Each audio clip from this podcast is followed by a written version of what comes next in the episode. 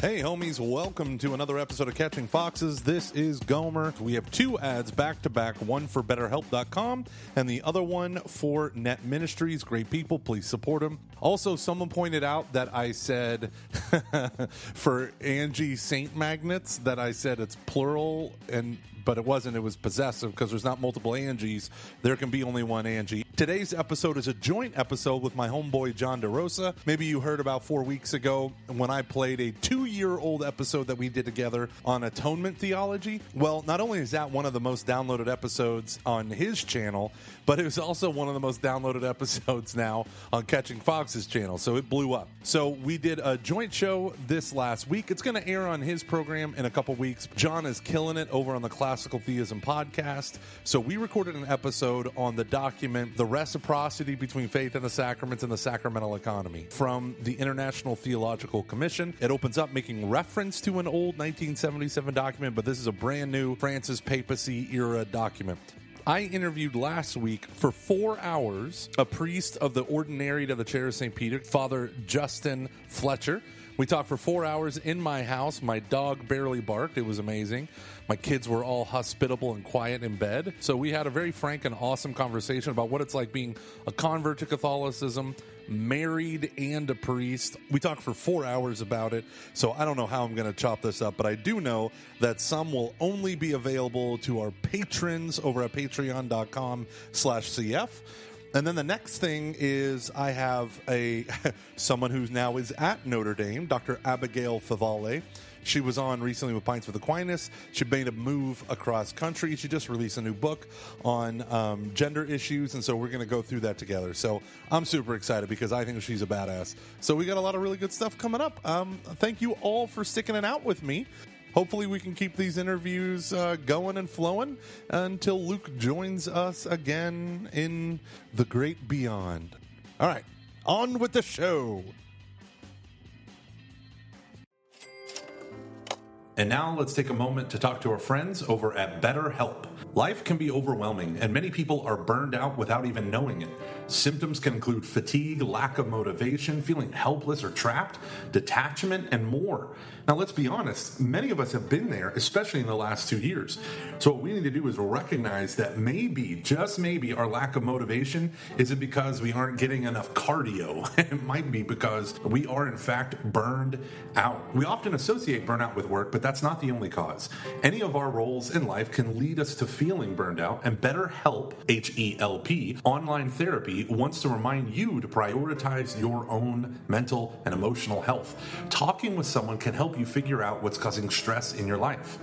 If this is you, if you feel trapped in your life in any way, I would wholeheartedly recommend you getting personal counseling. Therapy can help. BetterHelp is customized online therapy that offers video, phone, and even live chat sessions with your therapist. So you don't have to see anyone on camera if you don't want to. It's much more affordable than in person therapy, and you can be matched with a therapist in under 24 hours. Catching Foxes listeners get 10% off their first month at betterhelp.com slash foxes. Thanks to our friends over at BetterHelp for sponsoring this episode of Catching Foxes. The reality is that young people today are growing up in a largely post Christian culture, making choosing the faith all the more difficult. A vast majority of Catholic youth are disconnecting from the church during their teenage years. Something clearly isn't working. Net Ministries is passionate about challenging young Catholics to love Christ and embrace the life of the church. That's why, working alongside youth ministers, parishes, and schools, Net Missionaries help young people encounter the person of Christ through evangelization and discipleship. As a net missionary, you will meet young people who need to hear your particular story. Your journey with the Lord matters. You can be an example to young people of how to make the faith their own, allowing Christ to enter into their lives. Your story has a purpose. The Lord has a call for you. If you are between the ages of 18 and 28 and interested in serving the Lord as a net missionary, go to netusa.org/apply and fill out an application. Not able to apply yourself? Share about Net's mission with a young adult in your life and encourage them to apply today. That's net, N-E-T-U-S-A dot org slash apply. Thanks to our friends over at Net Ministries for sponsoring this episode of Catching Foxes. I'm joined again today by Michael Gormley, who married his college sweetheart and is a father to four children as he balances his full time parish work with tons of speaking and traveling. In evangelization and discipleship training, his main task is bent toward unifying personal faith with a sacramental and biblical worldview. If Christ is truly present in the Eucharist of the holy sacrifice of the Mass, then that summit of the Christian faith has to be found on every inch of Scripture. And it is. Leading parish, myth- parish missions, youth conferences, and diocesan events, Michael Gormley helps Catholics find Jesus Christ and make him alone the Lord of their lives. Michael Gormley, welcome back to the Classical Theism Podcast. It is awesome to be on here to talk about divine simplicity. I'm just kidding. We're giving you a big break from that. I haven't done a show on that, I think, in like over a month. Oh man, that's got to be breaking your heart. No, it kidding. does. It does. No, we're going to get back to it. Actually, we have divine immutability and impassibility coming up. Noise. Um, but but before that, we're doing a bunch of stuff just on church stuff. So yeah. we did, you know, we did some stuff on that. I don't know if you've yeah, I, I love the Jason Evert bonus episode that you had. Yeah, we're doing some bonuses. You know, yeah. we did Vatican II, Dignitatis Humanae. I don't know if you've probably investigated On, that whole uh, controversy. Freedom, yeah, yeah, yeah. So we've we've been doing some third pillar stuff, as I call it, and uh, I'm happy to have you on to talk about faith and the sacraments. But before we get into the topic for today, you're always researching, you're always reading, you're always podcasting, speaking about cool new stuff. Well, actually, a lot of it's ancient stuff, but you're like making it new for us. What have you been up to since the last time we chatted on the podcast? Oh man, what have I been up to? The funny thing was you're in your parents' basement right now podcasting. I was in my sister-in-law's childhood bedroom when we recorded that atonement episode um because we were visiting my in-laws but um yeah man we have been busy so i've kind of refrained from a lot of traveling um my daughter said to me the other day or a couple months ago um she said, Dad, you know, like when you weren't my dad. And I said, What does that mean when I wasn't your dad? And she said, Well, I don't mean when you weren't my dad, but like, you know, when you were never around because you were traveling all the time and you could just hear the, like the sad trombone. Wah, wah, wah. So I was like, Oh man, they really took that to heart. And so I scaled back a lot of my speaking. Um, I'm trying to do more stuff that I can drive to and whatnot. But um, so in scaling that back i've doubled down our focus on what i'm doing in the life of the parish and it's been amazing because now i'm basically faith formation sacrament preparation from womb to tomb. By the time you get to the funeral that's when i'm done. Uh, but everything kind of leading up to that um, except for holy orders. One day i'll get holy orders but uh, i'm in charge of all the sacramental preparation. And what i've been doing is shining a light on the different for like three months we'll do an intensive study of like what are we teaching people what textbooks are we using? What things are we using? What does the diocese ask of us? You know what does holy mother church and the general directories and all that stuff ask of us?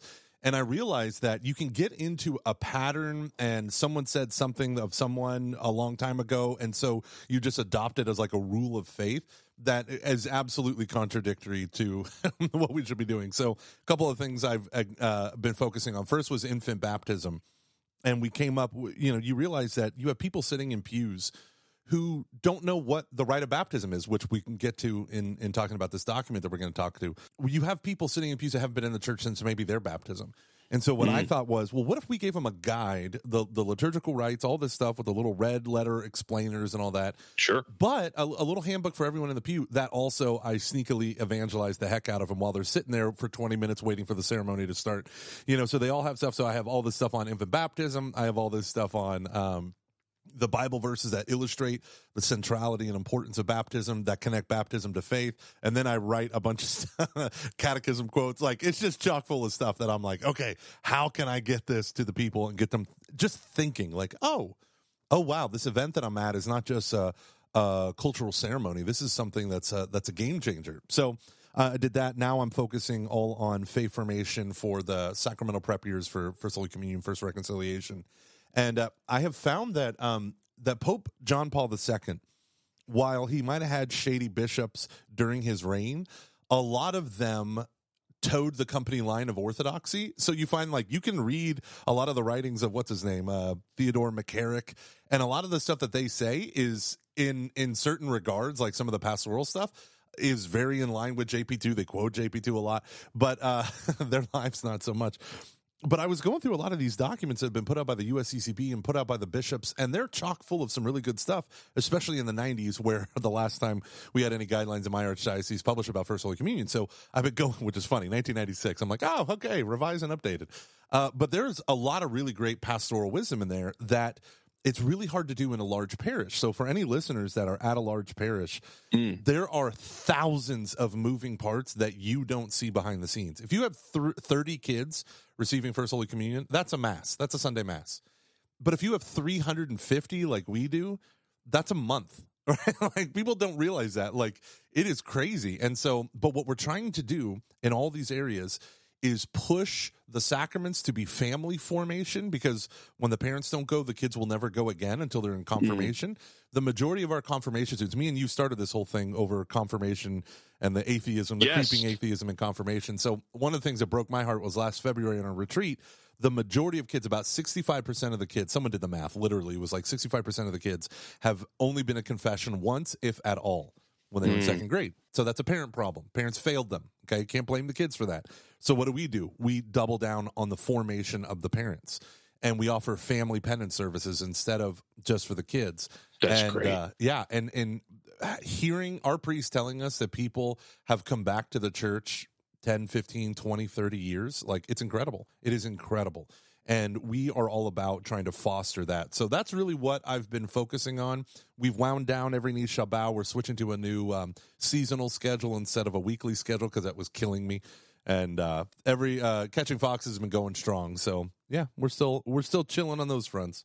No, it's great stuff. Your your atonement episode that we did last time is still one of our top downloaded ones. So I want to credit you for that. And the the stuff you guys have been doing on the sacraments was was great. I know I like that model of seasons. It's something I might have to explore for the future um, of the podcast, especially when, when life kind of gets crazy. You know, you take do, a little. You're doing so break. much, man. You are doing yeah. so much. No one has more is more prepared for a podcast than you are. I have been on many, many shows. You send you send very excellent outlines, you know, all this stuff. No one is more prepared. I was convicted though because you said that. I heard you say that when you used the podcast on catching foxes, but then yep. last night I'm like, oh shoot, I never sent him an outline for this show. I sent it to you late last night. So yeah. I've been like, that would have been ironic. No, but this is I like that um that seasonal model that was good. Because right, especially you have the four kids, a lot of things to balance. Yeah. Plus gives, you know, kind of gives us a little bit of time to miss you a bit. You know, people haven't heard every knee shall bow in a couple of months. They're going to be hungry for it. Don't forget us. Don't forget us. no, no, we won't. Well, here's that's the origin of, of the show we're doing today. It's usually I hear you say something on every knee shall bow or catching foxes, and I'm like, oh, I got to bring Gomer on to talk about that because you and Dave Van Vickle did a whole series yeah. on a recent document put out by the International Theological Commission, which is titled, quote, the reciprocity between faith and sacraments in the sacramental economy end quote and i have to admit i was a little bit skeptical in general whenever i hear about like a document put out by some commission yeah. i either think it's going to be like really boring or it's going to be like um, you know maybe have some weird ideas mixed in with it yeah. i'm like oh man what am i going to think about this but you know you folks are actually arguing this is a great document. So, what's the document about, and why did you decide to do a whole series on it? Yeah, so in the 1970s, in 1977, the International Theological Commission wrote on the sacrament of marriage specifically to talk about this pastoral experience that was super common, which is essentially baptized non believers demanding the church give them the sacrament of holy matrimony, even though they weren't practicing their faith. They didn't acknowledge Jesus Christ as the risen Lord and they weren't living a sacramental life and here they are demanding. Now i am in charge of marriage at my parish as well as infant baptism as well as first holy communion and confession. So i know exactly what everything in here is talking about. The worst people on the face of the earth to deal with as a parish employee are people who are coming with their kids for sacrament whether it's marriage or baptism or somewhere in between and they themselves do not practice they treat you like they are at a Burger King and you just got their order wrong from day one. Like they are yelling at you, they belittle you, they say the most horrific things. Now, here's a funny thing: my wife is the interim coordinator of the sacrament of First Sacraments, so I lose my mind when people do that to my wife. Um, it, one day, a man just like screamed and belittled the two women who were running one of our family um, family penance services. How dare you let adults go? And it, it was like one of those things where it got so out of hand. If I was there, I would have called the cops. Like, that's how crazy it is. So when the church talks about baptized unbelievers, what they mean is those who are brought up not in the faith, but in a cultural expression, and that's it of the faith. So the sacraments become nothing more than cultural milestones that have some vague importance that the people there do not know what it is and they don't honestly care. So when you talk to people about what is baptism, they're like, "Oh, you know, like they become a part of the church," which is true, but that's really all they know. That literally that is all they know. And they are just there 9 times out of 10 to make mom or mother-in-law or grandma happy and it has nothing to do with it. So the International Theological Commission in 1977 wrote that directly on marriage. So taking up the idea, they spent about four or five years um, going through having sub. Oh gosh, this would be so boring. Talk about boring. Having sub commission meetings and plenary sessions and exploring this question. But it, the document that these people produced and one of my favorite people was on this commission, Father Thomas uh. He's uh, Franciscan. Uh, he's an OFM cap. He's yes. awesome. He's one of the few Franciscan Thomists that are out oh, there. Oh, he's amazing. He was on this back in 1977 or back then? No, no, no. He's on this new one, the new one. Oh, the so new one. Okay, sorry. They drew in the first paragraph, they're drawing from what was written before in order to craft this document. Like already in 77, people were talking about this. And so now we have a bunch of new questions that we need to address. And it's really important that we understand this because what happens if you don't have faith and you come for marriage? What happens if you don't have faith and you come for baptism? What happens if you don't have faith and you come for Holy Communion? So, what we need to do is radically readdress these things. And so, what I had my people do, so I discovered this on accident and just Googling stuff one day, found it, printed it out, and then I have my department called the Department of Evangelization. And the twin pillars of my department is to evangelize everyone that we are responsible for, right? So in our parish boundaries, we are required to evangelize all people and to protect the dignity and power of the sacraments. So when I say mm. that, um, the idea is the sacraments demand responses. Not only a response of faith, which is first and foremost, but also in our subjective disposition when we come forward to receive them. And the church never talks about, or churches, I should say, uh, parishes rarely talk about this. Dioceses rarely talk about this. Typically, when dioceses talk about it, they issue a piece of paper or an email. Like, who's reading that in the lay faithful? Very few. And so it, it falls onto us in actual parish ministry to take up and champion these the causes of the sacraments. And this involves telling people uh, not no, we don't deny the sacraments to anyone, but we do delay and uh, mm. we delay until they are ready. And I remember t- sharing this with priests, and they wanted to kill me. I mean, like they were furious. Like, who do you think you are? And I'm like, uh the the person who is entrusted by the pastor to be his lay associate in order to make sure people are ready to receive it, like the, the catechism, the code of canon law tell us to do. You know, they because it's really hard to tell people no, especially when congregations are dwindling, right? But my thing is this. If you lower the bar, if you lower mm. the standards, they view it less as a lesser thing right? This is this is human nature. If you give a high quality item away for free or you give a high quality item make people pay for it often people will value the thing they pay for even if it's the same thing more than the free thing. And so we have to realize that by raising the standards you raise it in people's minds. By putting the sacraments for lack of a better phrase on a pedestal all of a sudden you make people say, oh, this is really important. But what we do is we're so scared of pushing people away that we stop protecting the dignity of the sacraments and we just say, come one, come all, look how inclusive I am. And it's like, yeah, but you're destroying the very thing that you're trying to include people in. And so that's yes. where this line, uh, that's where this document te- um, walks that fine line between evangelization and the dignity of the sacraments. No, that's really important stuff. And that, that last thing you said about human nature, it's just so true. I've noticed that in teaching. I teach at a high school, but you know, there are people who know when I first taught, I tried to make things easy and, you know, yeah. get along with the kids. And if you lower the bar and you try to have like an easy class and be an easygoing teacher, you'll quickly find the high school students, students don't take it as seriously. Yeah. Whereas like the two toughest teachers in the school, like a math teacher has been teaching for like 40 years. This guy's tests were like impossible. And this history teacher who knew everything about history, his like would, would grade your essays so hard. You would like work really hard and you get like a C plus on the essay.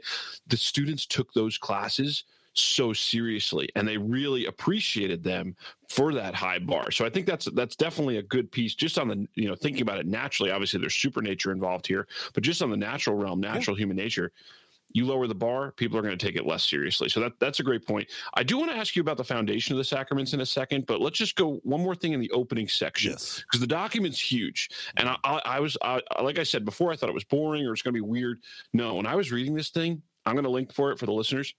I actually got excited because I'm like, wow, this is a Catholic document. Like I feel like I'm just reading the faith. I'm like, this is the faith yeah. right here. And like, you're going to like it when you read this. But in section 1.2, they're you know talking about some of the issues you brought up and they discussed quote unquote distortions of faith and then they use this other term pastoral failures. They're kind of going through you know different issues in the setting the scene.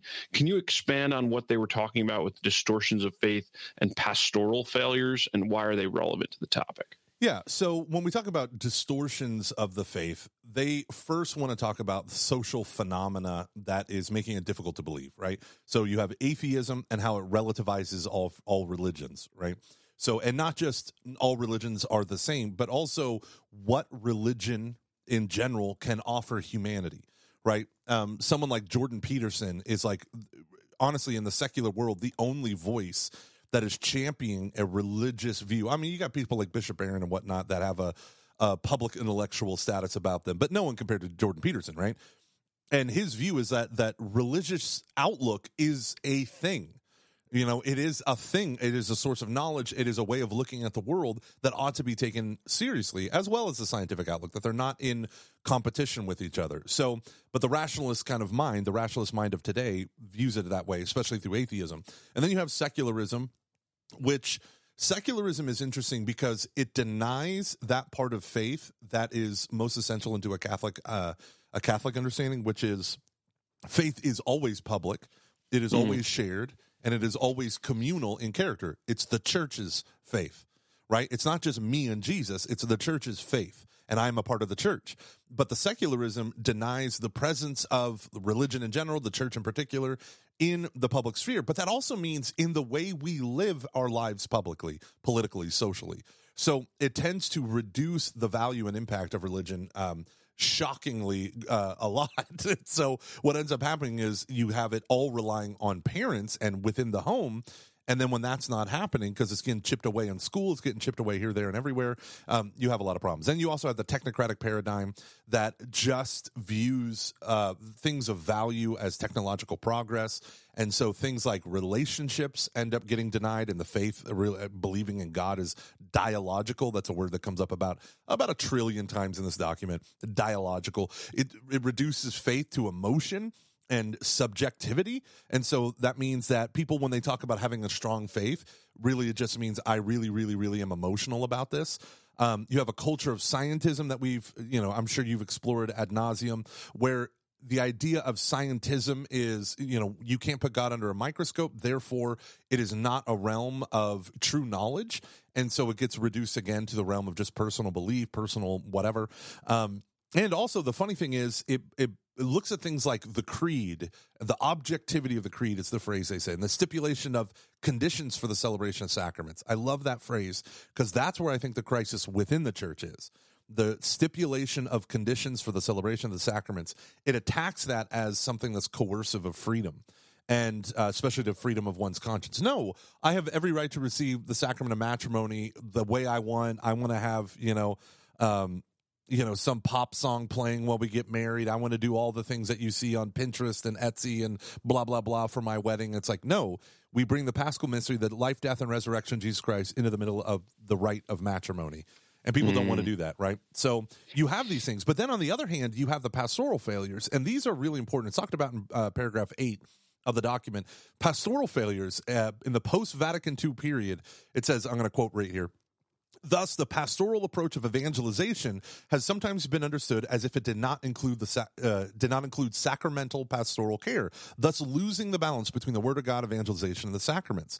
And let me tell you, this is and every knee shall bow. This is a reoccurring theme in our show that you have um, the people who understand the preaching of the gospel, the kerygma, solely through um, non-denominational American Christianity right? I'm I'm going to preach you know, God loves you, sin destroys your relationship with God, Jesus overcomes your sin. Therefore, make an individual prayer right now, a sinner's prayer, whatever, and make an act of faith in the risen Lord, and you will be saved, or some variation of the four laws.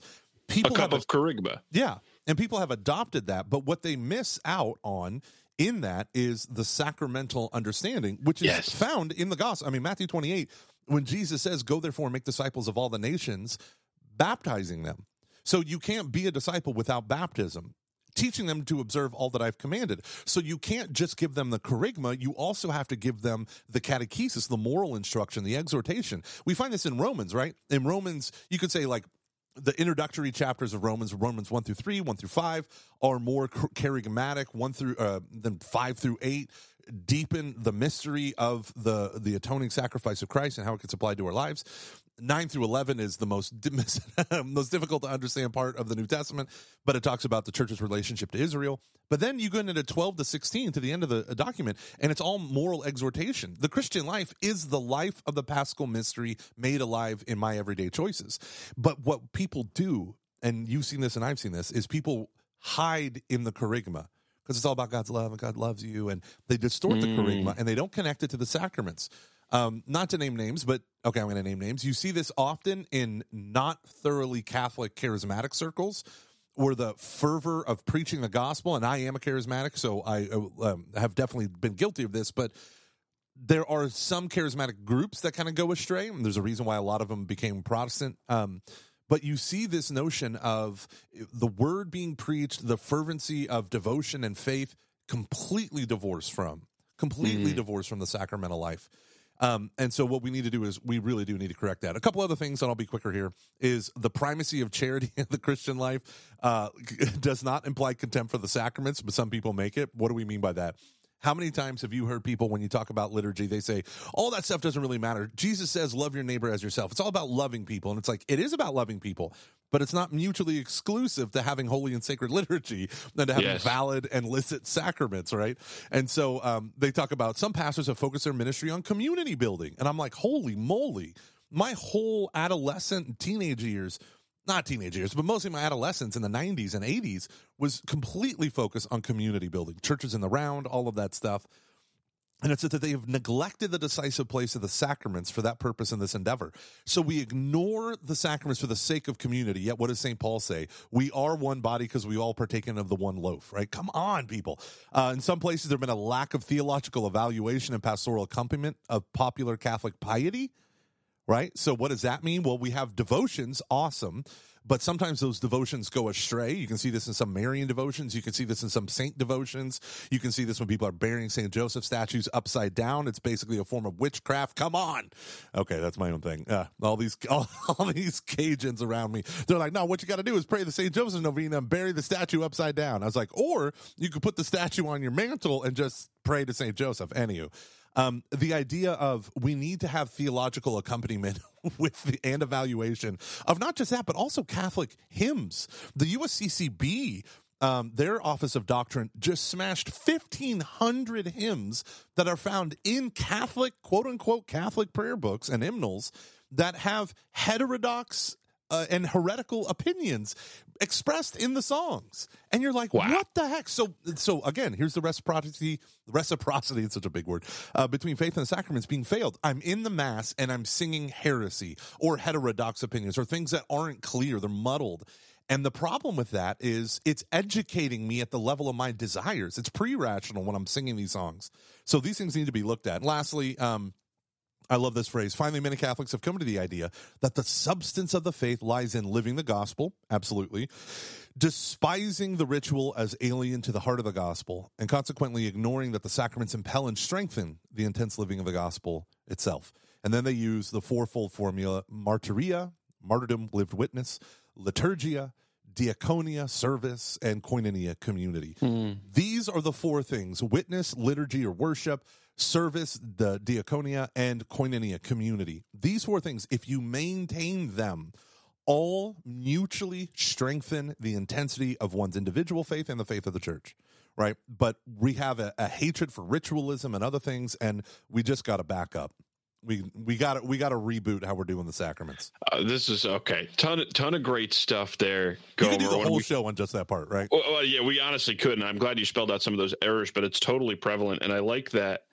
Uh, well, the first time I had you on, we were talking about taking Jesus seriously. Yeah, that was like the first. I feel like this this show might title might have to be taking the sacraments seriously. Yeah, and and all that that entails. But you're so right that when you have a truncated kerygma, people kind of get confused or dis- they get disconnected in their understanding of the faith. And then, in particular, I see this with the young people and getting confirmation and such. Then, because they have the truncated kerygma, like, okay, God just like loves you. And then it's like a disconnected faith. And it's like, oh, yeah. And you have to follow all these rules. It's like it doesn't all yeah. add up and yeah. integrate properly. And then they're just like, well, well, wait a minute. If it's just like, that he loves me then there's all these rules over here. Mm-hmm. i'm not i'm not really seeing it. It did and yeah. i don't like it. So you know what? If you really make me follow the rules then i'm just not going to do it. Or you know just let us go. You know you don't actually have to follow the rules. And it just opens the door for all those issues. So i think that's a, a good point to raise. I do want to ask a foundational question though just to really help you articulate, which I, I know you love to do and you're good at it, the biblical foundation of this, the salva- salvation history foundation for this of why we should be taking sacraments seriously because a lot of non-Catholic Christians are going to object. Well, hey, wait a minute. Yeah. Our faith is about faith in Christ and a personal relationship with Jesus. That's what really counts. That's the core. So you know, we Catholics, they argue, we take this beautiful life of faith and this personal relationship and we add all this ritualistic stuff on top of it. We just lather it on, we layer it on, these rituals, and they pollute the simple truth that we're saved by faith. So, in light of that, um, how how and why should Christians value the sacraments? Yeah you know the way that um, question gets filtered to me here in Texas, um, the buckle of the Bible Belt, right? Uh, I do a lot of prison ministry, and I did my first retreat. I did not want to do prison ministry. I was voluntold, and uh, I'm there in the prison, and I'm running a small group, and I kept getting a tap on my shoulder from other small group leaders, and they're like, "Hey, Mike, could you come over here? This guy's asking a question about like how someone gets canonized. Can you talk over? Someone's talking about the Pope and how he's like a god or something. Can you come over here and talk about Mary and why you worship her and uh, the Eucharist and why it's you know just a symbol and like all this. So I kept going and pulled away from my group. So finally, we just decided to do these four impromptu um, question and answers. And the first two, they didn't ask questions; they yelled and told me questions. Right? And if I could, um, so I and it was so fun for me. Like I love that stuff that we. Uh, I felt like a little Thomas Aquinas, a little disputed questions, right? That yes. we did. Uh, we did. You were doing. Oh man, what do they call that though? It's the disputed question, but there's like a particular one. Like sometimes it's like De Veritate or De Potentia, where it's like on a specific topic, like disputed questions on truth, disputed questions on power. But I'm totally blanking. There's one where it's just like a barrage yeah. of assorted questions. Um, I'll think of the name in a second, but that's kind of like what you were getting. Yeah, and Thomas of all of those, Peter Kreeft talks about. I think in the Summa the Summa, he, he talks about how Thomas loved that most of all, the complete open ended ones. But um, so what they would do and so i did five of these retreats in the prison. Uh, i go to a maximum security men's prison for violent offenders right? So some of these guys are in there for triple life sentences and all this stuff. So quodlibetal sorry i just thought of it. It's the quodlibetal question it is yes yes those yes. are the random ones. Anyway yeah. go back to prison at first i thought you were talking about the inmates and i'm like no they're i don't i think they're all former gang members. Um no and, and they are. Uh but they i've met some of the most incredible men in in that in that prison. But the thing that would happen every single time in the five retreats that I've done is that you would essentially you could gather up and reduce all of the questions to one question. I get who Jesus is and what he did for me. The cross, the resurrection, the preaching, the teaching, the healings, all that stuff. I get Jesus. I get having faith in Jesus. Confess with my lips, believe in my heart. I get that. What I don't get is why Jesus said it is finished, and you Catholics add to the finished saving work of Jesus Christ with the papacy and Marian devotion, the communion of saints, and all this stuff, right? So what I began doing was, I, at first, I would spit out the the standard apologetic lines, like, "Well, this is where baptism is important," and blah blah blah blah blah, and this is where communion is important. Have you ever read John chapter six? And you start going through this, but then I realized that what I wasn't speaking to was actually the foundational kind of meta narrative that these people Yes. were inhabiting, and that, to be honest, most Catholics inhabit because we live in America and, and or in the West or whatever. And what I ended up seeing was this lack of truly biblical, and you know me, I'm obsessed with salvation history. This biblical vision grounded first and foremost in who Jesus is in his pre-existent state, right? Before he became incarnate, Jesus is the logos, the word, the rationality, intelligibility, right? He is that through which the Father created everything. In the beginning was the word, and then God said, "Let there be light." So God fashioned the whole universe through the Father fashioned the universe through the word with the Holy Spirit. And this is important for us to understand because the world, the creation itself is number 1, it is rational, it is knowable. God is knowable as the creator of creation. So that means in Romans chapter 1 where St. Paul says what can be known about God is evident to them through his works, right? We can know essentially, you know, different translations kind of translate this differently, but they'll say, namely his eternal power and deity, that he is God and that he is all powerful or, or the creator. We can reason from the works back to the worker of the works that is a creator. And this is the famous St. Thomas five ways. This is a understanding that there is a power that is not in the world who is over and uh, outside of this world or this universe. And so the importance of this for us to understand is that when God chose to create us, he created us as part of creation. And we are visible, material, corporeal beings as well as spiritual beings.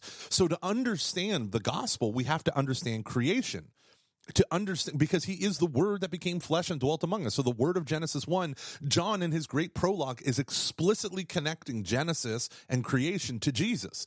And then you look at the beautiful understanding of creation throughout Judaism, right? Where they actually to a point in their in their history negate a, an enduring spiritual presence of the individual human person, right? For many of them, uh, through much of Jewish or Israelite history, the faith was not con- they did not conceive of anything like heaven like we do today. We kind of impose that back on there, but that was really a later development, um, pre first century, but a later development within Judaism. You, in the Book of Wisdom. Um, uh, we talks about that God doesn't cast off a soul at, at the moment of death. But before that, it's this vague, shadowy world called Sheol, where the shades live and all this stuff. And uh, you know, you have psalms that say, "C- "Can do the shades give you praise, O Lord?" Right? And King David is saying this, and it's like, yeah. So keep preserve me in life, and I will keep giving you praise. Um, so this understanding that we need to have of the word being present in and through creation and creation itself speaking to us about God is absolutely important for us understanding the absolute incredible dignity that Christ paid to creation through his incarnation. Right? So we take the Jewish understanding of creation of a God breathed thing, this moment in human history or in, in the, the very thing that gave us history, right? And then Jesus, God himself enters into the human story, enters into creation and taking on a human nature, the church says, in a certain sense, united himself with every human, right? So the dignity of the sacramental economy is grounded in first how God made all things, and the creation that he makes is a manifestation of his knowledge and power, and how Christ is the fullness of that self disclosure of God through creation. Think about that. He discloses himself in mm. his fullness by becoming one of us. That's where we first now know of the Trinity. God discloses his own inner life through the incarnation of Jesus. But his divine power was working through creation the whole time. So think about um, Moses and the liberation and exodus of Israelites from Egypt, the 10 plagues. Why didn't God just kill the, Ro- the Egyptians and deliver Israel? Why did he work through a covenant mediator? Right? He worked through a mediator. Why did that covenant mediator need to have his shepherd staff? Why? Why is there a whole section in uh, Exodus? I think it's chapter three or four, where it's called Aaron's rod as the subheading, and it's all about Aaron, which I giggle every time. Uh, it's all about Aaron having the shepherd staff as a as a sign of his authority that God is working through. Why did he have to strike the Nile? Why couldn't God just turn it into blood? Why did he have to do all these things? Take pictures of water and pour it out. Why why did they, you know all over and over and over again God discloses himself and his power through creation, right? Through the mediation of creation. Why? Because we are creatures. Not because he needs to. He didn't need Moses. We all acknowledge this. He doesn't need Moses in order to save Israel, but he chose to. He didn't need Mary nor her yes, for God can raise up stones, uh, children of Abraham out of these very stones, St. John the Baptist says. Okay, so we know that. And yet, why did God choose to go through Mary? Why did God choose to anoint Joseph to be the foster father of Christ so that he could be born of the house of David? Why does being born of the house of David matter? The genealogy, Matthew and Luke have genealogies. Why does the human, like, when we talk about the sacraments, we're not just talking about these seven things.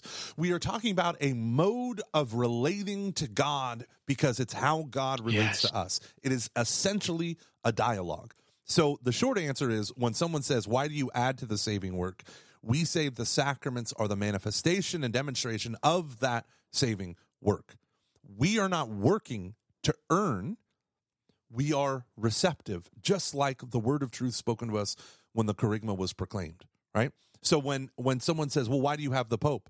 I'll say for the exact same reason why Saint Paul uh, blast the the the Galatians in Galatians chapter one verses six and following, so that we would know that we would not have another gospel that we would succumb to, that we would have one gospel, and all the bishops united to the Pope. We know that God's going to protect him from pronouncing error in faith and morals. Right? Why does that matter? So that we know the God that we're following.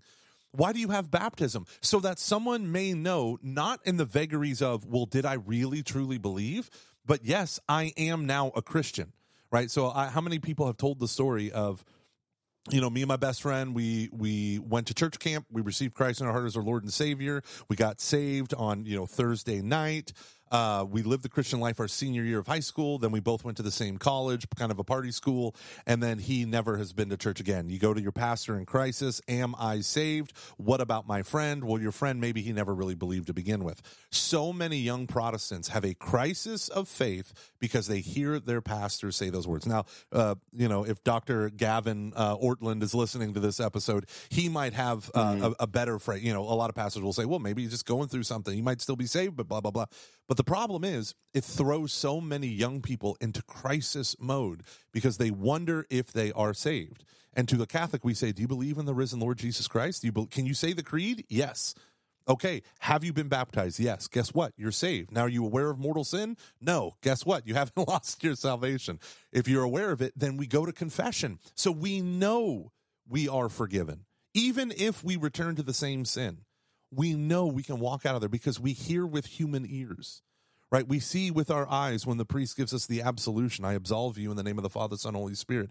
We can receive these things because the sacraments are utterly human, but Christ became human. So that means they are now charged with divine power. Oh, Sorry for the sermon. I just went, that was a total sermon. I apologize. no, that was such a that's so good though because it's such a better framing than oh, I have my three verses here for each of the sacraments, and I'm just going to show you where they're found in the Bible. No, but th- Right. that gets at the heart of it. Not that the verses are bad. Like, of course, we can talk about that, but that gets at the heart of the question. I have Jesus. Why do I need all this extra stuff? And just kind of walking them through that, that we're part of creation. God gave the dignity to creation, especially through the incarnation, and He's always disclosed Himself to us through these physical signs and manifestations and he works through the covenant mediators and created stuff. And so it's not surprising we say a sacrament is a um, we say a sacrament is a physical sign instituted by christ to give grace. It's not just that it like it's this thing out of nowhere.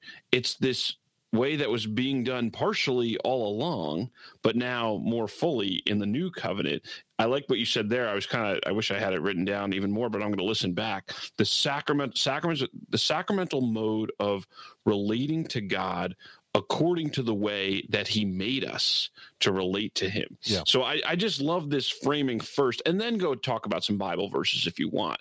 But this is why it's not just layers on the cake, it's baked into creation itself. But go ahead, you wanted to add something there. Yeah, well, I would just say, you know, one of the reasons why um, Protestants have a very um, nervous approach when it comes to the sacraments, even using the word sacrament, especially after kind of like the Baptist turn of the Protestant Reformation. When it goes Baptist in the 1600s, you begin to manifest an anti sacramental strain in the economy. You don't really have that with Luther and Calvin and the Reformed Church and the Lutheran churches and in the Anglican Reformation. Um, but you do have that kind of after that when the Anabaptists and, and all this stuff kind of starts commingling with Reformed theology. And so, one of the interesting things about the sacramental worldview that I walk Protestants through is the rite of confirmation. Mm. And it's so funny. I say, okay, now you're hesitant because you believe this is a form of works righteousness. I'm doing this thing to earn God's grace. I got to go and receive Holy Communion or go to confession. I'm earning it or receive confirmation. And so I say, so all I want you to do is just read the rite of confirmation and what people quote unquote earn to receive the sacrament of confirmation. Two amens and a one and with your spirit. That's it. Like that's all they that's all they quote unquote do. Because when you start to look at the sacraments, every one of them from infant baptism to your you know uh, anointing of the sick last rites viaticum all of that stuff. It is all predicated not on you earning or doing but you receiving just like faith. If you receive the word of truth into your heart and into your mind and you desire to have faith in the risen Lord Jesus Christ, then what you do is you make an act of faith as a response, a recept it's a form of receptivity to the grace of the gospel. Well, what is the sacraments? It's the exact same thing. It's our receptivity to the gospel. And so when you look at the confirmation, right, you have the church praying for this individual. Long prayers, some short prayers. Of course, in the Novus Ordo, you always see in these or similar words, which is so infuriating and funny. Uh, how similar do they have to be? Anywho, so you go through and they pray, they do the laying on of hands, they pray over them, they, they invoke their baptismal dignity, especially if they're Protestants becoming Catholic. There's a great reminder of our shared baptism, all of this stuff. And then they do the laying on of hands where they end with an amen. And then they go and they anoint them. You know, they say the name usually a saint name. Uh, Francis, be sealed with the gift of the Holy Spirit. Amen. Peace be with you and with your spirit. And they're confirmed. I said it is a posture of receptivity, not of earning, right? Your merit, quote unquote, is that you showed up and that you believe. Right? And so this is the part that so many people need to understand is if I mm. present myself for a sacrament with zero belief, objectively I have received the sacrament. Subjectively there is no grace given right? Objectively, if I go and receive the sacrament of the Holy Eucharist in the state of mortal sin, I have, as St. Paul says in 1 Corinthians chapter 11, 27 to 29, eaten and drinking judgment upon myself because I've received in an unworthy manner. So St. Paul makes it very clear there is a way to receive the Eucharist in a worthy manner. That is by discerning the body and blood of Jesus Christ. If I know this is Jesus, that's an act of faith. I don't come to the Eucharist if I haven't made an act of faith. And yet we see tons of Catholics who come to the Eucharist without an act of faith. So I always tell people, objectively, this is the body, blood, soul, and divinity of Jesus. Every particle, every crumb, every drop is the total Christ, right?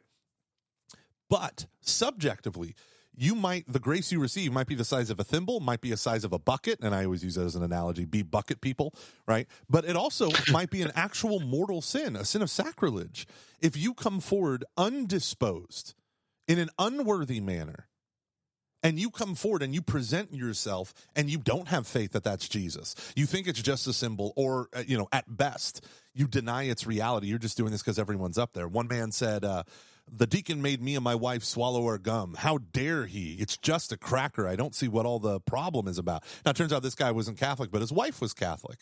And it's like what what is going on here? You know, and uh, so this is the mentality that I try to help people overcome it's like the hemorrhaging woman. So the church, when you use the classical definition, right? An outward sign instituted by Christ that imparts um, divine grace or inward grace. The idea of the sacrament have an outward sign, that's a human component, that's what we call sacrament. And the inward grace is the divine component, grace, right? That's what we call the mysteries. In the Eastern church, they call them the mysteries. In the Western church, we call them the sacraments, sacramentum. Um, comes from the word basically to mean, mean a sacred oath, which is very much tied to the Hebrew understanding of covenants as swearing sacred oaths. And so they're like seven oaths that we swear to God in, in our reception of the sacraments. But this understanding of coming forward and and being united, oftentimes we we tend to overvaluate the um or, or over focus on the objective character in mm. in teaching this and we kind of downplay the subjective component and so that's where our Protestant brothers and sisters in their criticism is absolutely true. If we do not foster a healthy faith in the kerygma, a kerygmatic proclamation, people will always receive the Eucharist in a deformed manner right? So if this really is Jesus who's really given us his body, blood, soul, and divinity, if it really is a sacrificial memorial of his death on the cross, then I need to approach everything accordingly. And the priest will be judged by Jesus Christ if he approached celebrating the Mass accordingly. So there's a lot mm. that goes into this. There is a lot. See, that's why the church has all the rules and the yes. regulations and the general instruction right. on the Roman Missal, because how we celebrate matters. Because matters. matter matters. They are powers matter matters. that go forth from the body of Christ. So that was let me finish that thought. It was um, so you gave the outward sign instituted by Christ and imparts inward grace with a physical sign. The Catechism uses that, but it also uses this phrase, the efficacious signs. Efficacious signs. Efficacious means it, it actually does the thing it signifies. So a stop sign is not efficacious. I blew through a stop sign on my driver's ed test, failed the driver's ed test, because just because there's a stop sign there doesn't mean a car is going to stop, right? I saw a teenager on her cell phone roll right through a red light and just got T-boned, and it was horrific. Right about three feet, three cars ahead of me um, last week. That red light did not stop her. It's a sign, but it's not efficacious. An umpire calling safer out with the gesture that accompanies it, that's an efficacious sign. Imagine if a guy slid into home plate while the catcher tagged him, and the whole place goes silent for the you know the run, and he just yells and he does a weird thing, he like shakes his hand in a weird way and goes blah blah blah blah blah and you're like, what, what, what does that mean? Blah, blah, blah, blah, blah. Well, what it means is the outward sign is not communicating anything. So everyone's still waiting for some, some ruling to be made. So what happens if we take the baptismal waters and we use grape juice, right? What happens if we take the Eucharist and we put oats and raisins and uh, you know you make it out of a, a Nilla wafer or whatever horrible liturgical abuse that's happened? Well, it's not the Eucharist. What happens if you have a bride and a groom and they do their own vows and their own vows have nothing in common with the the church's matrimonial or marital consents? Uh, it's not a marriage. Well, what happens if you do all of the things correctly, but inwardly, subjectively, you deny by faith? You're a baptized non-believer.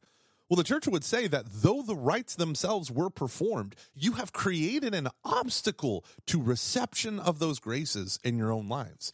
And so, right now, mm-hmm. the, the Vatican has to understand. Pope Francis talked about it. Pope JP2 has talked about it. Um, Pope Benedict's talked about it. But what is the status of marriage when people don't have faith, but they come for the sacraments? You know, and there's a whole subsection in the reciprocity on faith and the sacraments and the sacramental economy on just that issue, as well as on baptism and on First Holy yeah. Communion. Can we go into that in a minute? Yeah. I just wanted to kind of uh, wrap up because that was a lot of stuff there, but really good stuff. Because what I detected then when you started explaining that is there and then we got into some other things. But there was really, I'm sorry. I'm so sorry. it's funny. I usually try to like keep track of like a little bit of an outline of what they say, but you always give me so much. It's like incredible stuff. But we started with the uh, the objection from non-Catholics that the sacraments are extra. That's yeah. like one set of objections is that they're extra stuff. Yeah. And the way of framing how we answer that is to talk about how not only is it not extra, it's the mode through which God has always communicated yes. with his creation.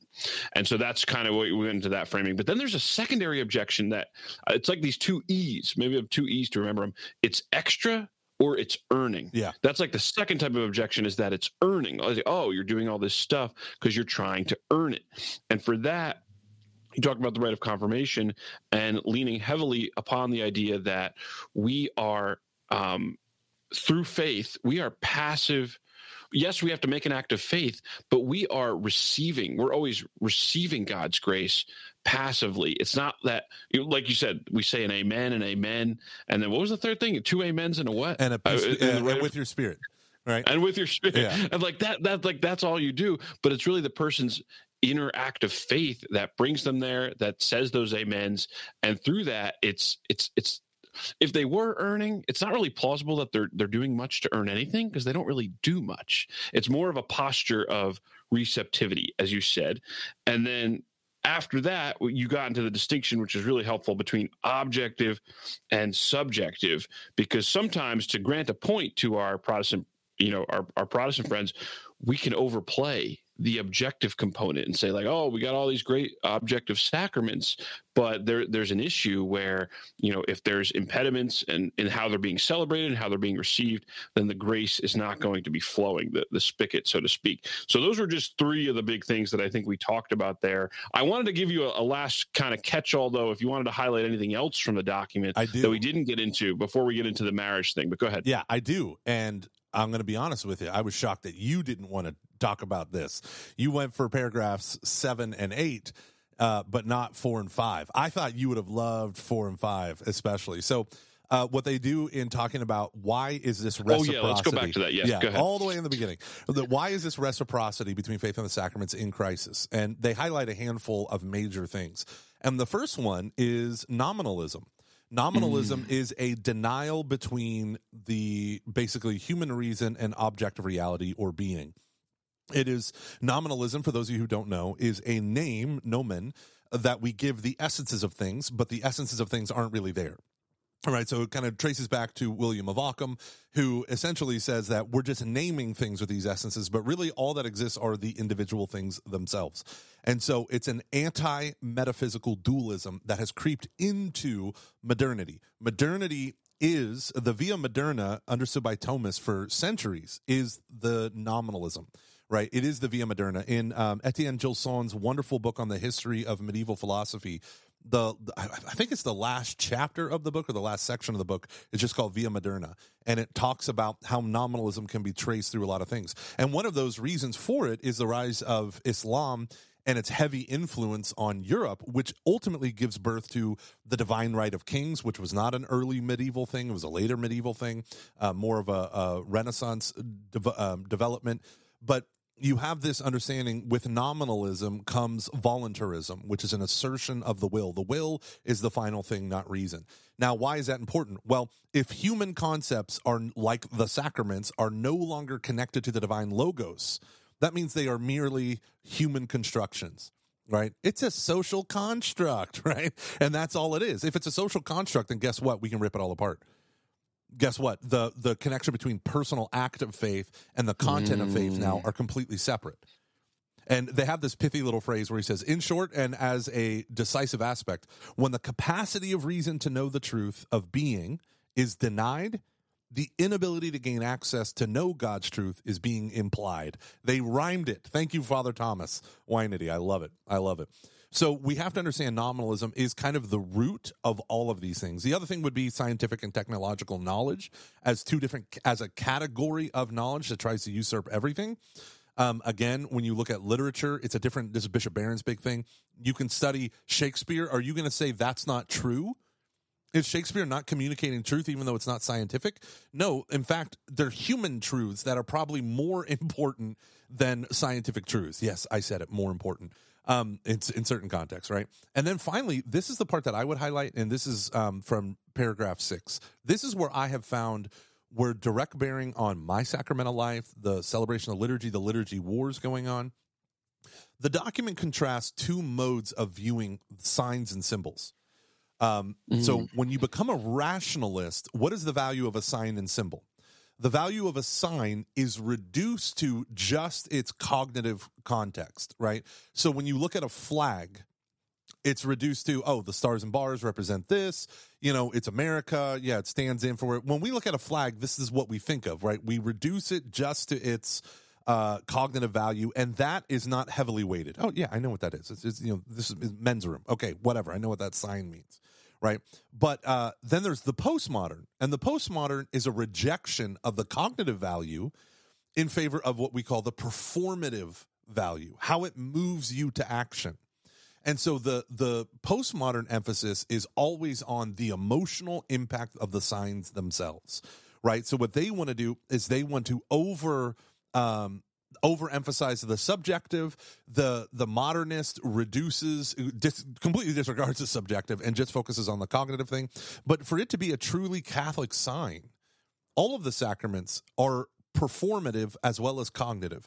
That is, they hmm. transmit mm. truth and they move us to action or action is being done to us. The, the word liturgy is a, a, work done on behalf of the people.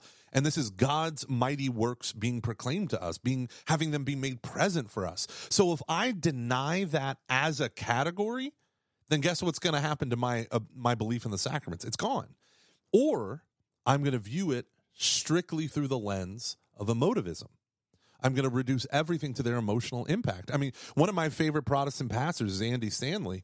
And in his book, Communicating for a Change, he talks about everything I do, especially in the beginning, the common ground that I appeal to is to everyone's emotions because we all have emotions. So I want to appeal there and start there.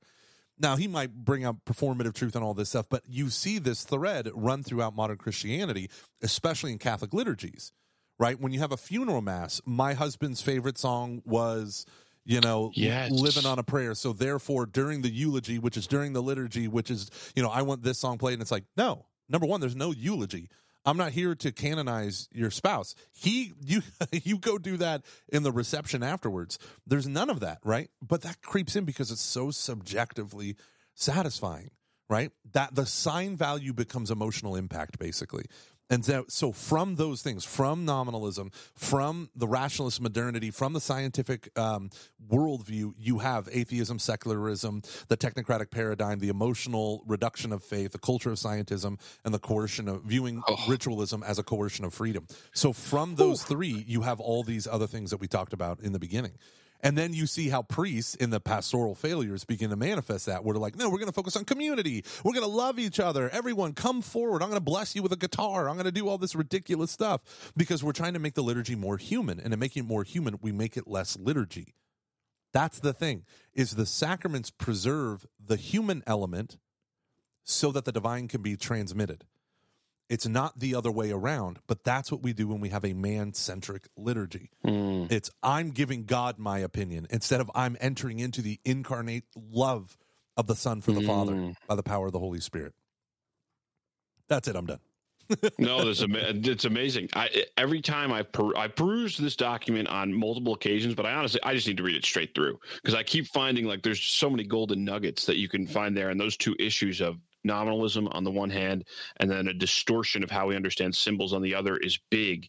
And I just wanted to say, uh, just as a possible optimistic note for the symbol thing going forward, as let's just say, like with the younger generations, as like you know their understanding of these things are just so distorted and their whole experience being given smartphones at such a young age is just so different from anything that anyone's ever had yeah.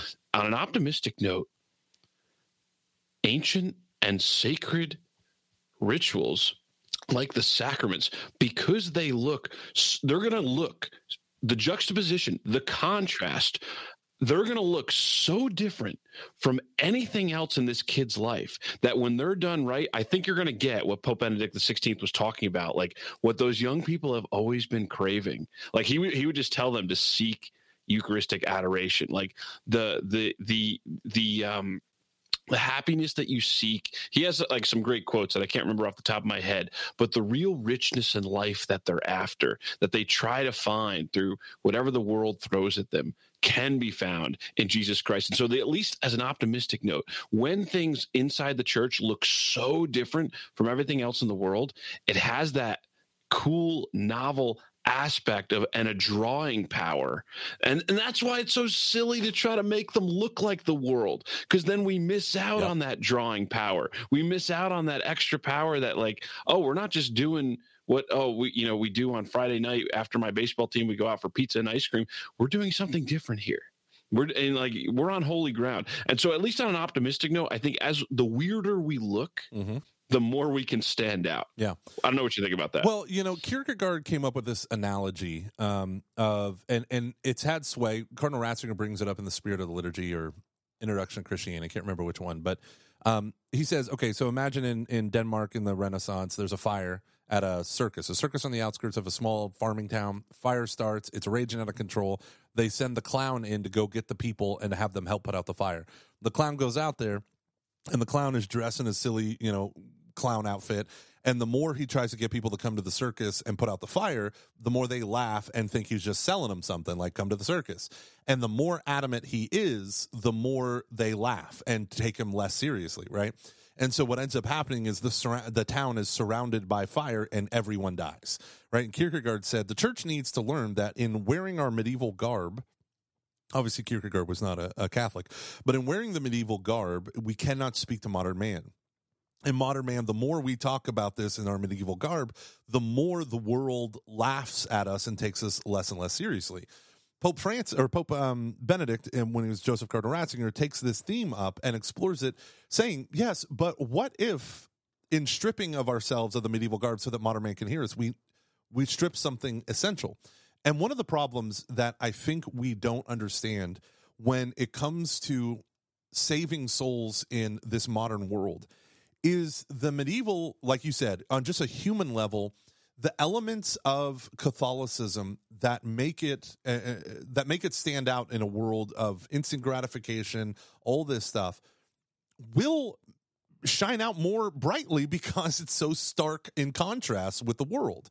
And it is a failure in just mission 101 when we ape the world. The, the idea of aping the world in our liturgies and in our youth groups and whatever is because we want to build a bridge, right? I'm building this bridge, so we're going to use some secular songs or religious songs with secular beats to it or whatever, um, in order to build a bridge into catechetical worship. But then the or uh, liturgical worship. But then the question becomes: But do we? Do we take them deeper? Or are we still singing the same secular song? Because, but so now what we've done is since the 1970s, we've only done the folk and the rock and all that stuff, and that's where we put all of our attention on there, so that the people are not formed in the difficult things of the church they are you know the things that take effort like learning gregorian chant learning latin doing whatever um, that, that like no one even knows about the antiphons of the season or the day or the whatever. And we have completely lost track of it because we we don't sing the mass we sing songs at mass. We do the sandwich. We sing the beginning song the end song and the communion songs in the middle and that is deadly dangerous to faith because what we're trying to do hmm. is appeal to the world, but we're not here to take, if it's truly a bridge, it has to go somewhere. But it's as if we're bringing people on a bridge and saying, just stay here, you're fine. And we can't do that. We cannot do that because we're limiting the sign value of the sacraments and of the liturgy. And that's really where priests, and so for all the priests listening, you have to double down on the general instruction on the Roman Missal. You have to listen when they call for antiphons, whether it's seasonal or of the day, do those antiphons because the eight people in your congregation praying the liturgy of the hours will now experience the Mass and the liturgy of the hours as an extension of the divine worship of God, right? And then you'll get more people interested in both right? So mm. what we want to do is foster a a truly Catholic sacramentality. Right? That's this reciprocity between faith and the sacraments. This is the dialogue between a soul and God, and we're shoving the world in between. People think that by building this bridge, we're pulling souls into heaven, but no, we're not. We're just making the church look more like the world. And in making mm. the church look more like the world, just like you said, it ceases to stand out. It ceases to be, we're denying its attractive character. Now, at the same time, we can also say the things that make the liturgy worthwhile are having a prayer life, knowing how to engage in meditative and contemplative prayer. And that takes work. Contemplative prayer, meditative prayer, mental prayer takes work. You have to be really good at vocal prayer before you begin to do mental prayer, right? And so when we enter into the liturgy, the my active participation in the liturgy is not me being an usher. My active participation in the liturgy is me contemplating the saving word of Jesus Christ prophetically proclaimed, and then me receiving my Lord in the Eucharist and then contemplating him there. Right? Like one of my favorite days, this church that I go to, the Ordinariate Parish, we have to show up 30 minutes early just to get a seat. So I'm sitting there and I had the most peaceful prayer time for 30 minutes sitting in that church preparing myself for Mass. But that takes effort to prepare yourself for Mass right? preparing yourself for mass is actually something you do on Saturday night. Like the prayers you say before you go to bed, doing liturgy the hours in the morning is a help. Um, there's a lot of things there, and so you're right, man. Like we're losing. Uh, here's a funny thing: we put screens in our church, the church that I work at, and the first thing that shocked our our previous pastor was how many young people complained, and their number one comment was, "My life is filled with screens." How come right. the church can't be the one place where that's not there? So because it's not like the world, it becomes very difficult for people to enter into it. But also because it's not like the world, that maintains its attractive quality. So it is a, a, a thin line that we have to walk. Yes. I would yes. just ask that we don't sacrifice the liturgy in order right. to do that. The bridge should end at the liturgy. Third place events, your home, praise and worship. Yes, bring people into the sacred liturgy through those other things. Absolutely, absolutely. Do, do you have five or ten minutes to get into this one one question about the uh, marriage? Can I tell you? Can I tell you a secret? Can I tell you a secret right yes. now? Right now, we just kicked off Vacation Bible School, and it goes from nine to noon. I've been here since seven thirty. It is insane. So, brother, I will give you all the time you want because I am terrified. Of How many people go to that? about 600 kids 600 kids right 600k to sixth graders and then we have about 200 or 100 volunteers it is nuts it is nuts Oh, it's nuts. I'm so happy you're doing it though. That's Oh, yeah. amazing. It's I- I- awesome. yeah, it's awesome. That's something I would think that Catholics wouldn't do. Like that, that's something Catholic. Oh, that's something like oh, like evangelicals or other Christians. They're going to Bible schools in Yeah. the summer, but not Catholics. So that's great. yeah yeah imagine uh catholics trying to pray the mass right trying to pray the mass and not know scripture when every inch of the mass is just words and phrases clipped from scripture especially the Mm. psalms it is it is shocking one of my favorite parts of the ordinariate liturgy is when they begin the liturgy of the eucharist they say christ our passover lamb has been sacrificed and then we respond therefore let us keep the feast um, and that's a quote from First Corinthians chapter five. And it's so important to know like the context of all this stuff. And I'm like, yes, Christ is our Passover lamb. Therefore, let us keep the feast, which is the mass. And St. Paul goes on to say, not with the with the sincerity of unleavened, with the with the unleavened bread of sincerity and truth, and not with the leaven of malice and all that other stuff. And so I just think like. Yes, I have to have sincerity and truth in order to approach this feast that is the sac- sacrifice of the lamb. So it's so important. So here in VBS, in uh, I don't know what your parish is like, but our parish, because of COVID, is suffering from an inability of adults, children, teenagers to know how to receive Holy Communion correctly. It's horrible. It is horrible. Oh, just like the physical mechanics Yes, of it. yes. We have a much smaller parish, so I don't know. Yeah, we don't. I don't know if we It have is- that issue. It's driving me insane.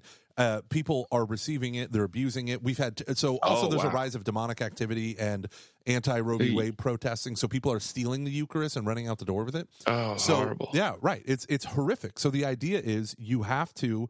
Um, you have to commune uh, or receive immediately and consume immediately in front of the minister of Holy Communion. And what people are doing is they're putting in their hands and then they're bolting out the door. We had two people in, yeah, just literally run from this. uh, It's so awful. Neighboring parish had their tabernacles stolen, ripped open, all this, or made national news. It's horrific. But what I'm doing in order to restore the sign value is in VBS for our middle schoolers, they are going to learn how to receive Holy Communion on the tongue. Right, so we have all the altar breads going over there, unconsecrated hosts, and they're going to do practice. They're going to practice genuflecting. They're going to practice all this stuff because if the church is a sacred space, then uh, because of the Holy Eucharist in the tabernacle and the sacred action on the altar, that's what makes it holy. Not because of the artwork, not because of all that. All that stuff exists for the sake of the presence of God. And so I'm training them, training them how to receive in a worthy manner. Because what happens if they get crap on their hands and you put the body, blood, soul, and divinity in their hands? Well, you're just saying. And so now our church is ordering communion plates. The patens that go Mm. underneath the hands of the faithful when they're receiving Holy Communion. Why? Because we have dropped more hosts because of COVID and mass and all this stuff in the Right. last two years than the last 25 years of my church's history. So, but what does it say when when we say we won't even let a single visible crumb particle fall from the Eucharist because that's Christ? I mean, think of just the sign value. We won't let one Yes. crumb touch the floor. And so when you have all these things, you're like, okay, we need to be trained again in the sacraments, in reception, in understanding, all of that. And, and people do notice it, and it adds Yeah. to the reverence. I will say, like when our current pastor came, I think it was four years ago now. It, has gone by so quick. But one of the first things that he made a point to make sure that we were doing is purifying the vessels Yeah. after every um, every every time communion. But that it was done so that like the people would see it as well. Um, like maybe they used to purify the vessels, but it was like quick and not obvious and not something that we would take notice of. But now, like when you see the deacon or the priest actually doing that with the communion cup and with the paten, making sure everything is is taken care of, every particle, and like we're like kneeling and praying until that's all taken care of, it, it kind of adds to that communal reverence. So those little sign things do have value. I wanted to ask you about this question though, because they spent a lot of time on it. The baptized unbelievers, you talked about it at the beginning of the show, in particular with regard to the sacrament of marriage they spend a lot of time on it can you just kind of lay out again what are what is like the they call it a dubia so what's the question that they're really trying to to get around and what are some of the contours of a possible answer to the question that they lay out Yeah. So um, this comes in part 4.2, uh, Quaestio Dubia, the sacramental quality of a marriage of baptized non believers. Now, here's the thing Pope Francis made a stir probably about three years ago when he said, um, he believes that maybe half of all marriages, Catholic marriages, are invalid because of a lack of faith. And a lot of people, you know, talked about it. I think he said, "Well, you know, I'm not speaking half literally or whatever." But um, in my experience, bro, I'm right there with you. So in the in the Latin Church, right in in the West, we've always understood what makes uh, a sacrament is three things, right? The the the form, the prayers that are said, right? The matter has to be valid matter, and then so valid form, valid matter, and intention, the intention of the minister of the church. So, for instance, in baptism, we always talk about um, anyone can baptize. An atheist can baptize as long as they use water, say, I baptize you in the name of Father, Son, Holy Spirit. And what's the third thing? They must intend what the church intends by baptism. So if they say, This is stupid, all I intend to do is to scrape a little dirt off your face and they baptize you, you're not baptized. Right? I had a mom, and this is very practical. I had a mom who baptized their um, infant who at six weeks had to get open heart surgery baptized the infant in the sink. And she said, um, I said, how did you do it? And she said, we baptize you in the name of the Father, Son, Holy Spirit. And I said, that's not a mm. valid baptism. And she said, well, okay, so my kid survived. We're, we want a valid baptism. I said, right. So we'll go and we'll do this in the church. All this. That doesn't mean that God can't work around this, especially in that case where they didn't know. There's ignorance there. But in a very real way, um, they aren't, that kid is not baptized, right? And this is where people, you might have just heard that and you might have gotten really mad at me. And I would remind you of paragraph eight, despising the ritual as alien to the heart of the gospel, right? So we hate these formulas because we feel like it's too ritualistic but the ritual themselves form us. Okay. So, yes. three- oh, and also just for the listener's sake, Mike, I want to say we did a whole episode on the I versus we baptism issue with Dr. Lawrence Feingold, and he walked us through. So I'm going to link to that in the show notes if they're yes, curious about and not only that, but everyone needs to get Lawrence Feingold's book, uh, which unfortunate title, "Touched by Christ." Man, baby boomers love the phrase "touched by Christ." I'm like, hey, maybe for the next 10, 20 years, we stop using that phrase. I mean, I get what you're saying, but yikes, um, in light of recent events, right? So, uh, what in the document, uh, they take up this dubia, right? What do we do with people who are not demonstrating outwardly any signs of faith? Maybe they've communicated that in their sacramental preparation. We don't go to mass. We don't do this. Um, one of my deacons, Deacon Tom Vignair, he has this great thing. Marriage is his heart and soul. He loves forming couples for marriage. And so one of the things that he says that he reminds people is he's like, Y'all go to mass in his Port Aransas accent, y'all go to mass. And they're like, No, we don't. And he goes, All right, well, I'm not going to marry you until you start going to Mass. So let's get into faith. Let's love Jesus. Let's love our Lord. And he brings out that full, great charismatic side of things, right? He's evangelizing him. And then the next week he meets with them, or two weeks later meets with them. And he's like, Did you all go to Mass on Sunday? I didn't see you at Mass on Sunday, but we got a bunch of Masses. I could have missed you. And they're like, Well, no. And he goes, All right, just a reminder we have two more meetings. And if you don't go to Mass, we're going to have to delay your wedding. I think your mom is going to be upset after she pays for that or whatever. You know, very human, very loving approach to it. But they start going to mass, and then he does this thing where he has a sacramental guarantee, and he's like, "If ever your marriage is in crisis, I will give you a guarantee that I will personally help you out of that crisis." So he does the accompaniment, the pastoral accompaniment. That's what we need more than anything else. But this is what we're encountering. So someone doesn't believe, they come forward for uh, the sacrament of holy matrimony. What do we do?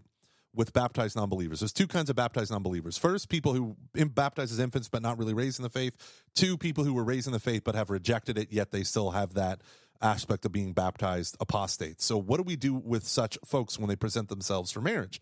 Well, the reason why this is a more complex question than well, outwardly they they said the word, so therefore it needs to be. No, there's a reciprocity between faith and the sacraments, and if there is no faith what about intention? So the question for marriage in particular has to expand to the goods of marriage.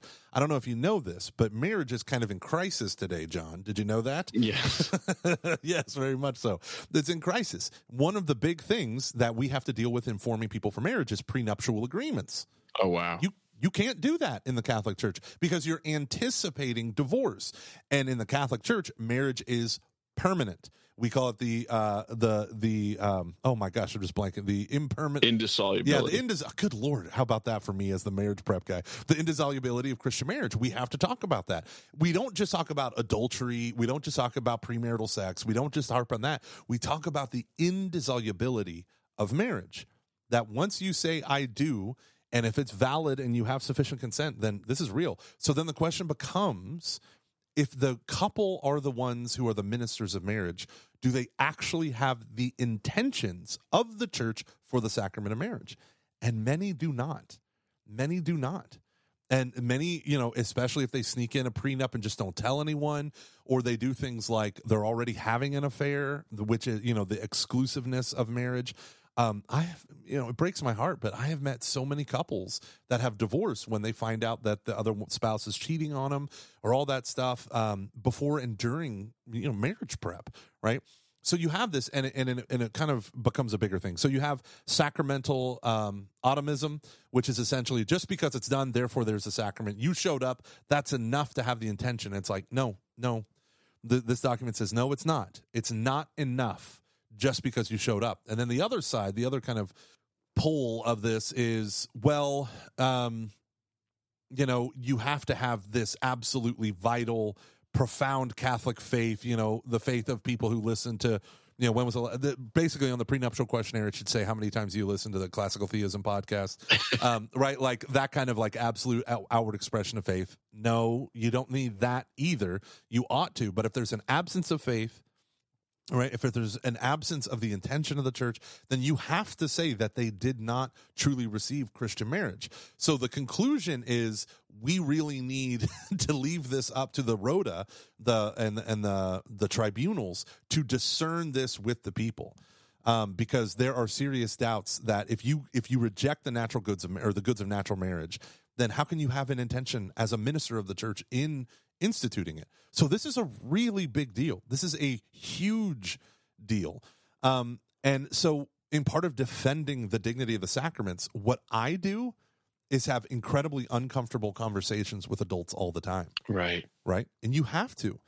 And what I found was a lot of clergy, they not not really at my parish because our deacons have like a zeal for the sacraments of holy matrimony, but I've heard so many people where they're being formed poorly and they're not being taught what the church is because they're just like you know what? If we expand our understanding if we lower the bar they'll get married. And it's like yeah but some of these people aren't married and you sold them a bill of goods.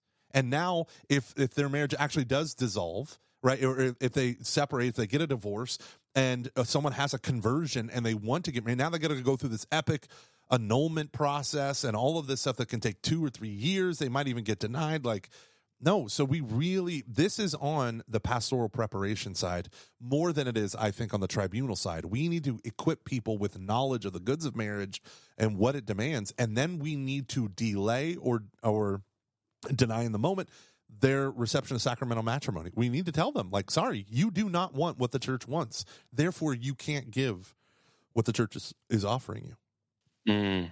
Right, do you see how hard this is? It's very hard. Right? I'm I'm thankful that we have people like you doing this work, but it is no, it is. It's very difficult conversations that you need to have. It's a very difficult topic, but yet, if you don't, it's like one of those things that if you don't address it, it's only going to get worse. Yeah.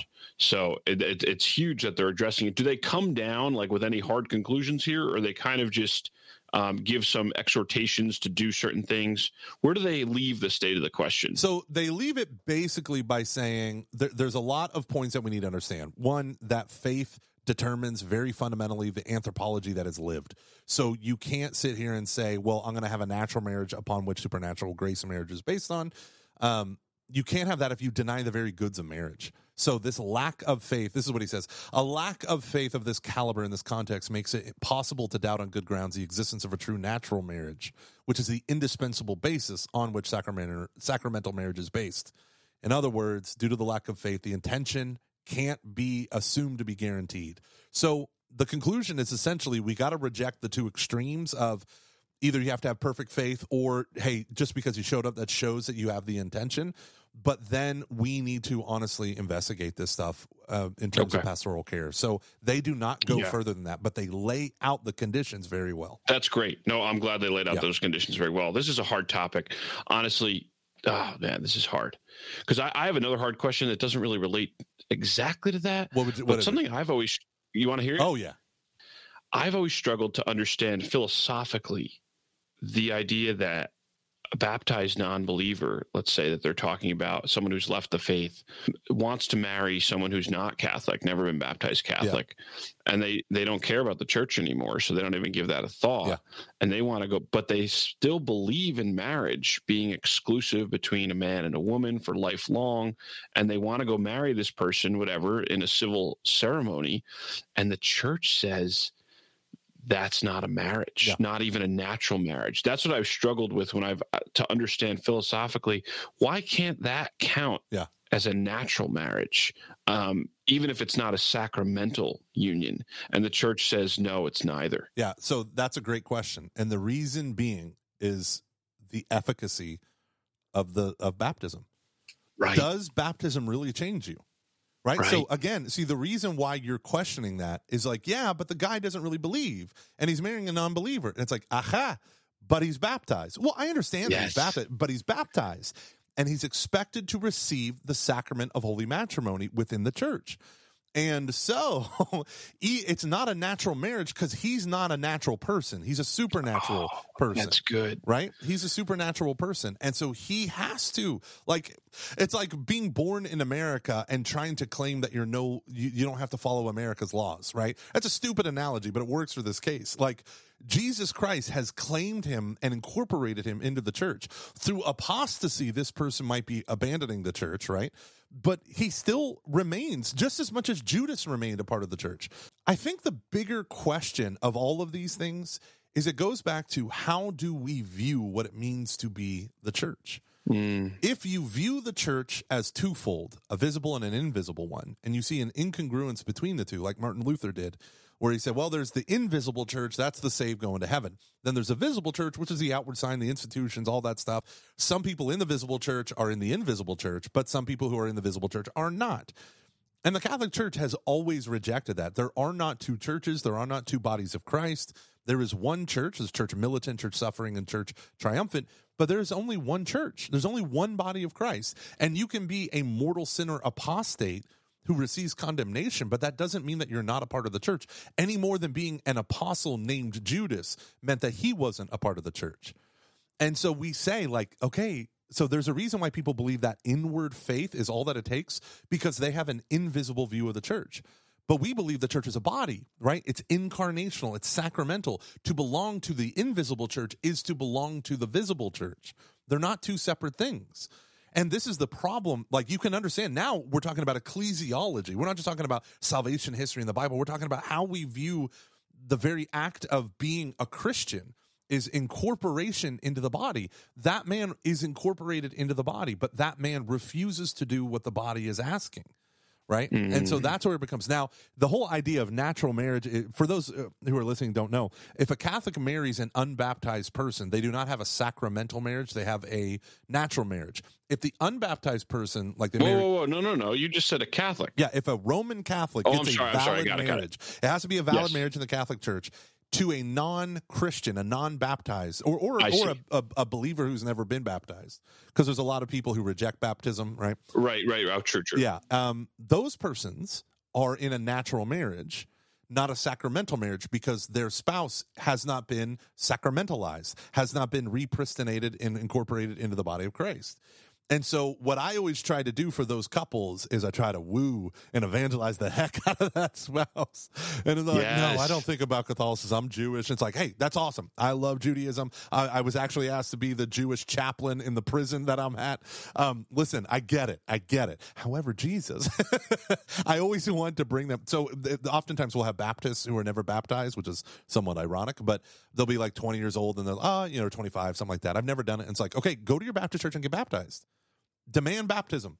Say you're ready to be baptized. Make that public profession. Follow the ordinance of Christ. Don't be disobedient. Repent and be baptized. Every one of you, uh, Acts chapter 2 says. So go do that so that it can be a sacrament for him. Because here's the beautiful thing when you have a valid natural marriage, the moment that person becomes sacramentalized, the, the, the union, the natural marriage becomes supernatural. And that's important. It can't become supernatural when the Catholic is in the state of apostasy.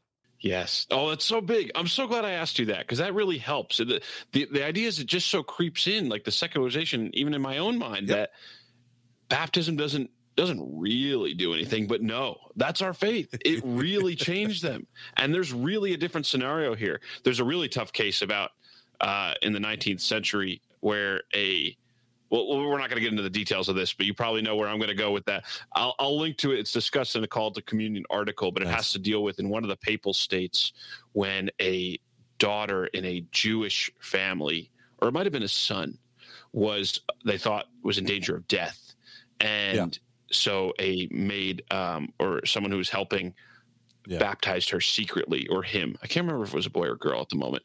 And so like what happens after that? And it was like a whole Yeah, big, there's a movie being made about it. Oh, there is. Yeah. Okay, so then we're going to have to bone up on that. Uh, Bryan yeah. Cross has a great comment on it under one of his articles that I just have flagged. If I ever need to discuss this, I just read those three paragraphs. So maybe I'll link to that in the show notes page as well. But Michael Gormley, if you had to sum it up, we've talked a lot about faith and the sacraments. Just give us your, you know, your bottom line, thirty to sixty seconds. What is the Catholic way of understanding faith and the sacraments? What do you want to leave us yeah. with? It is Jesus Christ's death and resurrection that paves the way for our divine adoption, for us to become repristinated in Christ and to come home to the Father.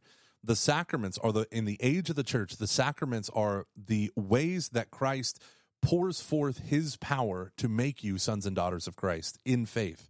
So first you believe, and then from that belief you seek baptism, confirmation, communion, confession, holy matrimony, holy orders. You seek these things because the human person needs the divine grace and Christ has given us a way through his holy church to communicate that grace.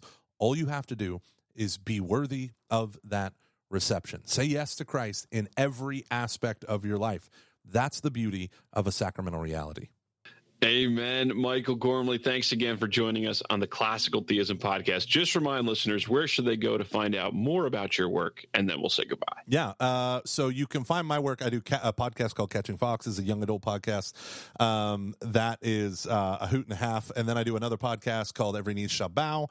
Um, you can find the back episodes on Ascension Press's website. You go to Ascension Press and you click media and podcasts. Um, I have that. Layevangelist.com if you want me to come to your church and talk about the reciprocity between faith and the sacraments and the sacramental economy. Um, I'm doing a bunch of formation events for dioceses uh, on this document, which is funny. Now, now I'm the American ambassador of this document. I love it. Um, but yeah, so that's basically it. Those two podcasts and then my website, layevangelist.com. Awesome. Well, I will make sure to link to all that in the show notes page. But thanks again for joining us today. It's been a blast. Yeah, awesome. Thanks for having me.